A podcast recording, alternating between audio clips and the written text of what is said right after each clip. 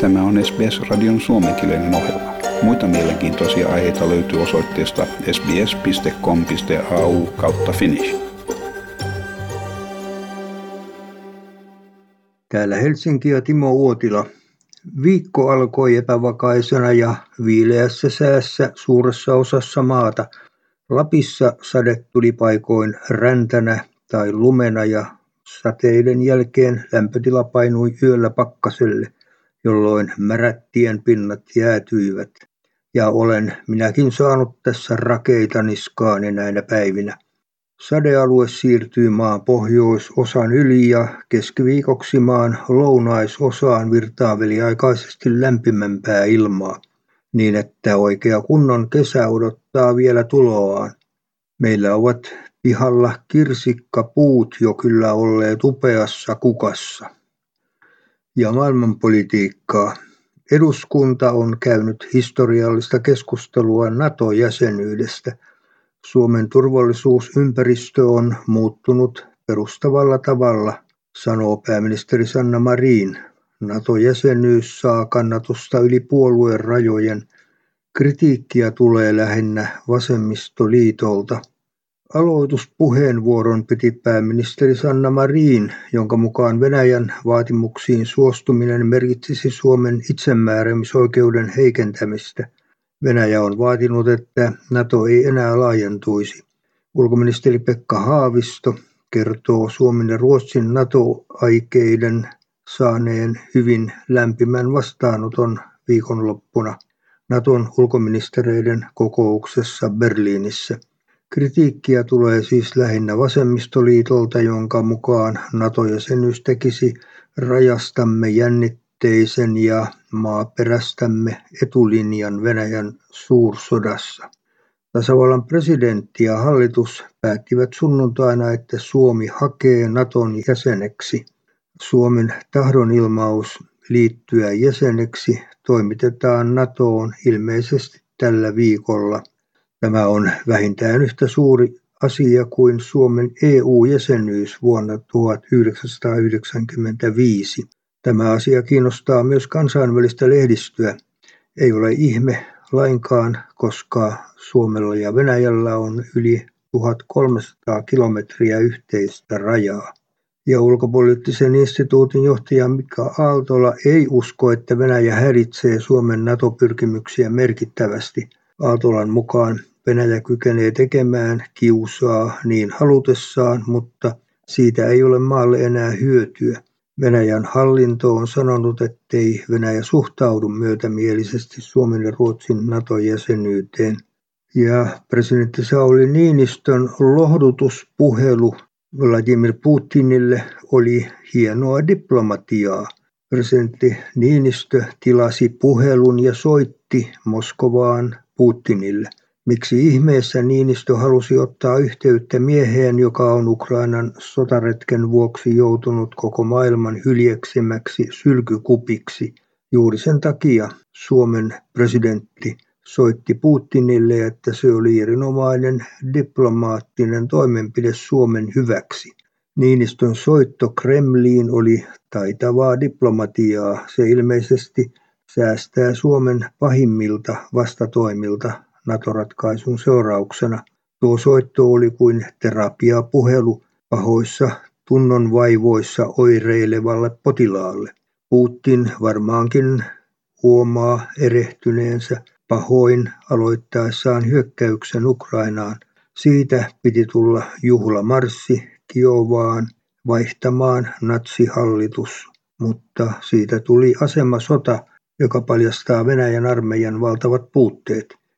Venäjän presidentti Vladimir Putin on kommentoinut Suomen ja Ruotsin mahdollista jäsenyyttä sotilasliitto Natossa. Putinin mukaan Suomen hakeminen NATOon ei uhkaa Venäjää, mutta siitä saattaa seurata vastatoimia.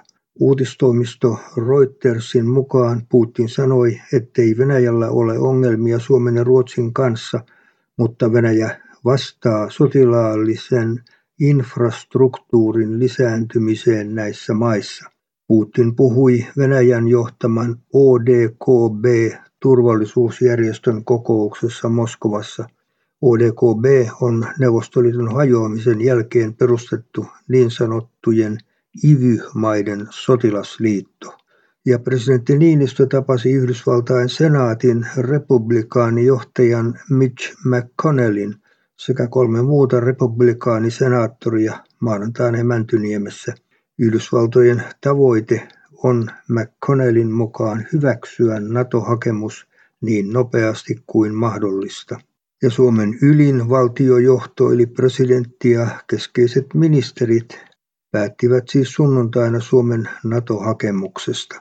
Eduskunta käsittelee hallituksen selontekoa ja pääsee valmiiksi tiistaiksi, kun Suomi on ilmoittanut Natolle tahdostaan liittyä jäseneksi, kutsuu sotilasliitto Suomen jäsenyysneuvotteluihin. Jäsenyysneuvottelujen jälkeen jokaisen NATO-maan pitää ratifioida uuden jäsenen liittyminen sotilasliittoon, minkä arvellaan vievän kuukausista vuoteen. Ennakkotietojen perusteella Suomen NATO-jäsenyyttä tukevat useimmat sotilasliiton jäsenmaat. Kahden Naton jäsenvaltion kanta ei ole etukäteen selvillä. Suomen ja Ruotsin pyrkimys puolustusliitto Naton jäseniksi ei ole niin nopea ja helppo juttu kuin monet ovat luulleet. Hakuprosessin aikana voi tulla monenlaisia mutkia matkaan. Jo ennen jäsenanomuksen jättämistä Turkin johtaja Erdogan on ilmoittanut, ettei hän hyväksy Suomen ja Ruotsin jäsenyyttä ja Suomen ministerien kyselykierroksen perusteella Turkinkin piti olla Suomen ja Ruotsin jäsenyyden kannalla. Monenlaisia mutkia siis tässä on tiedossa. Ja Suomi-seura ryn sääntömääräinen vuosikokous on pidetty huhtikuun lopulla. Kokouksessa oli edustettuina jäseniä yhdeksästä maasta, nimittäin Espanjasta, Isosta Britanniasta, Itävallasta, Kanadasta, Kreikasta, Ruotsista, Saksasta, Suomesta ja USAsta. Kokouksessa keskusteltiin muun muassa muuttuvasta ja moninaisesta ulkosuomalaisuudesta ja sen huomioimisesta Suomi-seuran palveluissa, ulkosuomalaisten osallisuus- ja vaikutusmahdollisuuksien lisäämisestä, yhteistyömahdollisuuksista ulkosuomalaisyhteisöjen kanssa sekä ulkosuomalaisparlamenttimme kehittämisestä. Suomi-seura on kehittämässä kaikille ulkosuomalaisille avointa digitaalista osallistumisalustaa, jonka tavoitteena on vahvistaa ulkosuomalaisten jatkuvaa osallistumista ja taloutta. Venäläisyhtiö RAO Nordic keskeytti sähkön tuonnin Suomeen lauantaina. Syynä on yhtiön mukaan maksuliikenteen vaikeutuminen. RAO Nordic on kertonut, että sillä on ollut vaikeuksia vastaanottaa maksuja markkinoille myymästään sähköstä pakotteiden vuoksi. Käytännössä ilmoitus tarkoittaa sitä, ettei Suomeen toistaiseksi tule venäläistä sähköä ollenkaan. Energiayhtiö Fortum on jo aiemmin keskeyttänyt sähkön tuonnin Venäjältä Imatran kohdalta kulkevan voimajohdon kautta. Sähkön riittävyys Suomessa ei ole Fingridin mukaan uhattuna, vaikka Venäjältä ei tule sähköä. Sähköä on tuotu Venäjältä viime aikoina noin 10 prosenttia Suomen kokonaiskulutuksesta. Ja Fortumin nousujohteinen taival Venäjän markkinoilla katkesi Ukrainan sotaan. Fortum ilmoitti torstaina, että se vetäytyy kokonaan Venäjältä. Yhtiö totesi tilanteen toivottomaksi ja kaikesta päätellen päätöstä valmisteltiin sodan alkuvaiheesta saakka. Ja kauppajätit ovat neuvotelleet tuottajien tukemiseksi hankintahintoja uusiksi. Elintarvikemarkkinavaltuutettu muistuttaa myös monen kuluttajan olevan jo tiukoilla. Elintarvikemarkkinavaltuutettu Olli Wittberg pitää kauppa jättien päätöstä uusista hintaneuvotteluista oikean suuntaisena, mutta kysymyksiä herättävänä. Neuvottelujen taustalla ovat maatalouden kannattavuusongelmat. Ja kesätöitä on tarjolla tänä vuonna aiempaa enemmän ja paikkoja on edelleen auki. Kesätöiden hakuaika on pidentynyt sekä alusta että lopusta. Se johtuu osin työvoimapulasta. Osaan kesätyöpaikoista ei välttämättä saada työntekijöitä, arvioivat luottamushenkilöt SAKn kyselyssä. Ja minulle on taas tullut Australian lehtiä tullin kautta. Tuollaisten lähetysten noutaminen on tehty todella hankalaksi.